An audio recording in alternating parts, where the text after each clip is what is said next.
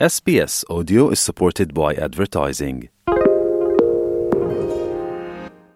Unasikiliza idhaa ya Kiswahili ya SBS. Waendelea kusikia idhaa Kiswahili ya SBS ukiwa na migode migerano, tukuletea makala kutoka studio zetu za SBS. Kwa sasa tulizungumzia suala zima la mambo yanaendelea katika bara la Afrika, hususan katika ukanda wa Afrika mashariki na kati. Je, ni yapi ambayo mwandishi wetu Jason Nyakuni ametuandalia kwa siku ya leo? Ungana naye basi usikie moja kwa moja kutoka studio zetu za Nairobi. Ufaransa inalaani kile imekitaja kuwa kuendelea kwa mashambulizi ya M23 kwa kuungwa mkono na Rwanda na uwepo wa vikosi vya Rwanda kwenye ardhi ya Kongo. Tunatoa wito kwa Rwanda kusitisha msaada wowote kwa M23 na kujiondoa katika eneo la Kongo, ilisema taarifa hiyo, ikikariri kuunga mkono mchakato wa upatanishi wa kikanda ili kumaliza mzozo huo.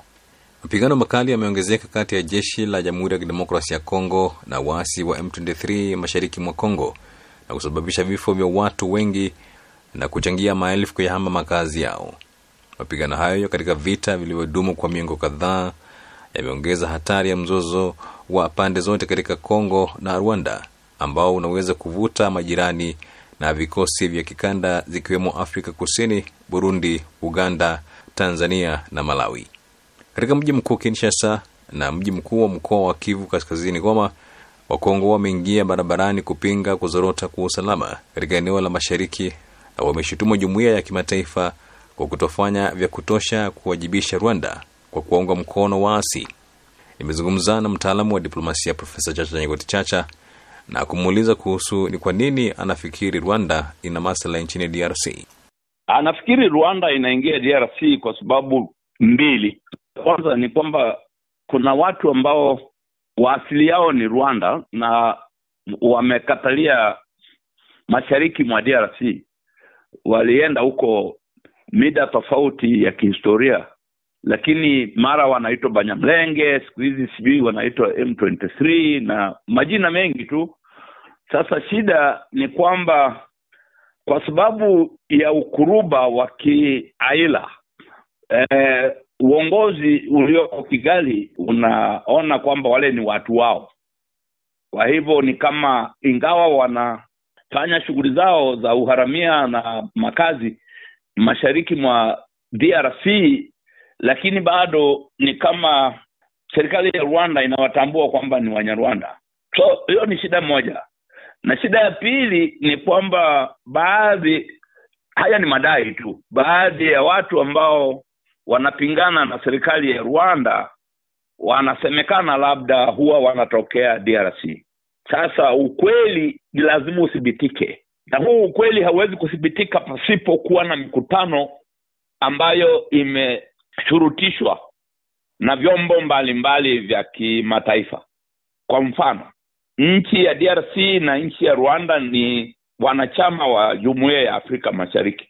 Mimi kwa maoni yangu ninafikiri kwamba tunahitaji kuweka upondo mkubwa za, sana kutoka Arusha kwa hizi nchi mbili ili ziweze kukutanishwa pamoja na kuzungumza ili tupate suluhu ambayo haihatarishi maisha ya wananchi wa kawaida. Kenya imewaondolea ada ya kuingia nchini mwake wamiliki wa pasipoti za kusafiri kutoka Afrika Kusini na nchi nyingine sita baada ya ada hiyo kuanzishwa mwezi uliopita.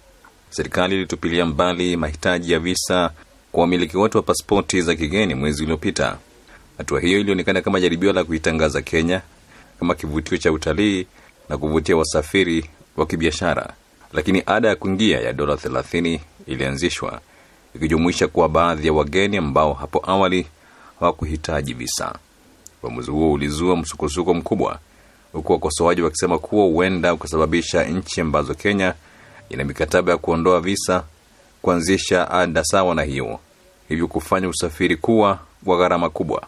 Ni wasafiri tu kutoka jumuiya ya kikanda, jumuiya ya Afrika Mashariki ambao hawakuruhusiwa kulipa pesa hizo.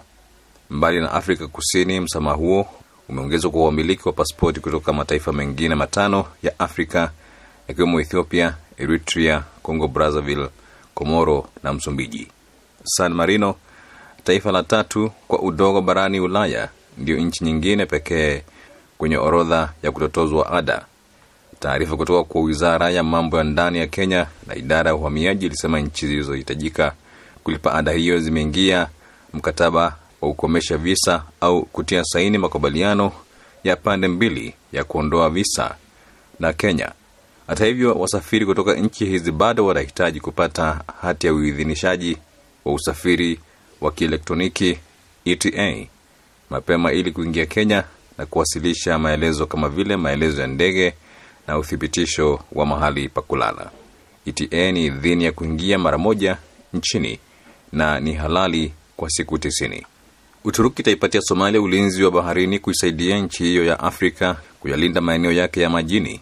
Uturuki na Somalia mapema mwezi huu wamesaini makubaliano ya ushirikiano wa ulinzi wa uchumi, wakati waziri wa ulinzi wa Somalia alipoitembelea Uturuki. Akitoa maoni yake kuhusu mkataba huo, afisa wa wizara ya ulinzi ya Uturuki akizungumza kwa sharti la kutotajwa jina, amesema Ankara imekuwa ikitoa mafunzo ya kijeshi kwa Somalia kwa zaidi ya miaka kumi.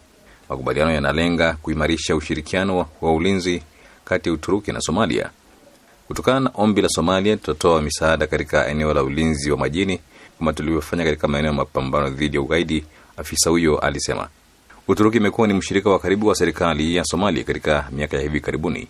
Ankara imejenga shule, hospitali na miundombinu na imetoa nafasi za masomo kwa Wasomalia kwenda kusoma Uturuki.